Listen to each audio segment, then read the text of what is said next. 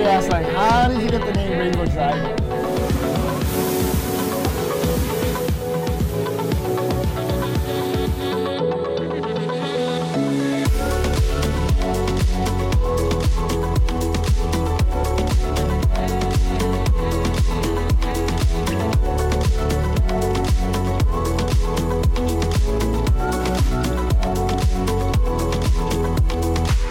Aloha, I'm Mailani Makainai.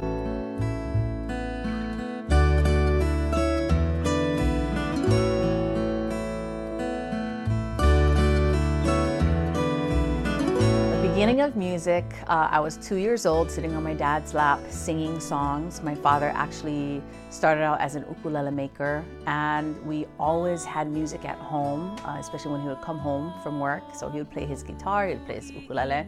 Sunday evenings, we would be uh, sharing time with the family at my grandma's house, and we had real kanikapila. Every uncle, every auntie, grandma, papa, um, mom, and dad, they'd have their ukuleles and guitars in their hands, and they'd be playing. Um, so that really is the beginning of music for me. Um, and then I have a cousin named Kaniala Makainai, and he is the lead singer songwriter of the band called Soul Free.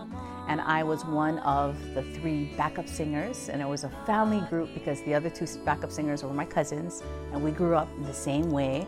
And he wrote these beautiful songs, and I, I loved it. First time on stage, I'm 16 years old in a club so out of place, so out of the ordinary for me. Um, but I really loved that feeling of singing and performing and giving people a good time or just touching them in, in a way, freeing them from concern, whatever it was. Everyone was having such a great time. So that was the beginning. And then it rolled over into me just having Kapila sessions with Lay Melkit at Maryknoll because we both went to Maryknoll. And um, little by little, we started gigging at this coffee shop uh, known as Coffee Cove on University Ave and we had followed right behind of Pure Heart because they were there performing there first. And so John helped us.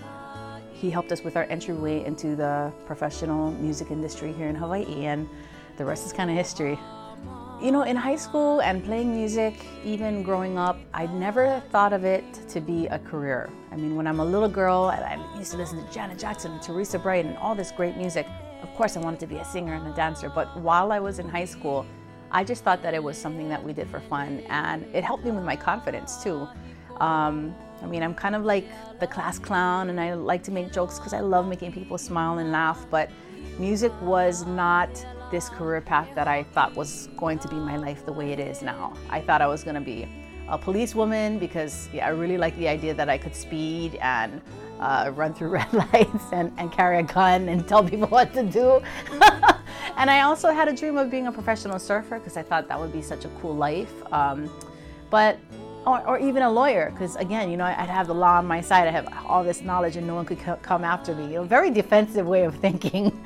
but I'm so thankful that music has become a part of my life. Um, it's been the thread that has led me and my life into other things too wanting to do music as my career for a living, I, I think that Keahiwai was already on its uh, third or fourth album, and I had become a mom. And um, I remember taking a two year break and wanting to re enter the music scene again.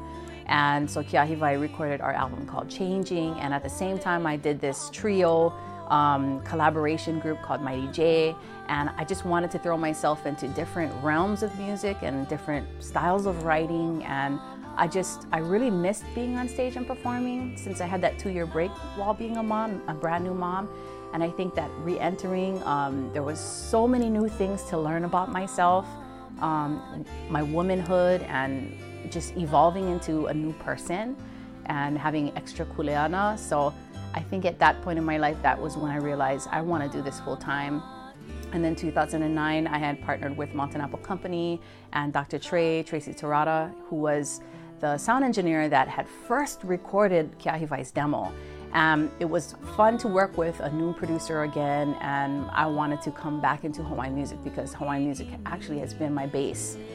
And that was really what made me see myself as a, like I can do this on my own as a solo artist. Um, as a Hawaiian, just continuing to prolong and procure our, our language, our mele, and our history, and I can roll around in our olalo and just be inspired by that alone And so that's what really made me force, like see myself as a full-time musician, singer-songwriter, artist. Sometimes I wake up like 2 a.m., 3 a.m. because I hear a voice in my ear and it's singing this. And I've started doing like vocal memos and just recording what I hear. Um, I actually have a new song coming out pretty soon named Hawaii Nui Kua Uli. I can't wait for you all to hear it and see And I hope that it will inspire our people to continue moving forward and be the best, strive for excellence, be the best that we can be.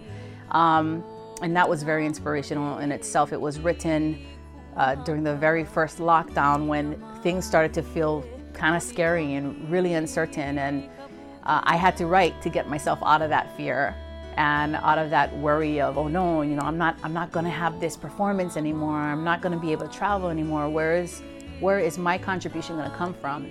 I actually had to sit down and write to get me out of that, and it's actually going to be dedicated to our first responders the Hawaiian musicians who to me are they're the heart we're the heart of why tourists come to Hawaii because if you think about it if you're like in California or anywhere in the United States it's cheaper to go to Mexico or the Bahamas if you're on the East Coast. So why do they come to Hawaii? And they come to Hawaii because the aloha that is here and of course they enjoy the hula.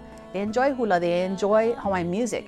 And to know that our Hawaiian musicians are are so unprotected and exposed to things like what's been going on, um, it really made me stop and think, you know, why are uh, some of the most valued artists of Hawaii not protected? We don't really have retirement, and some of us, we're not married, we don't have benefits or medical. And so that's one of the reasons why it's important to support them. Uh, you know, you're helping them pay for their cell phone, which is what we all do business on. You're helping them pay for gas in their car. You're helping them pay for groceries. Without them, Hawaii would just be like any other place.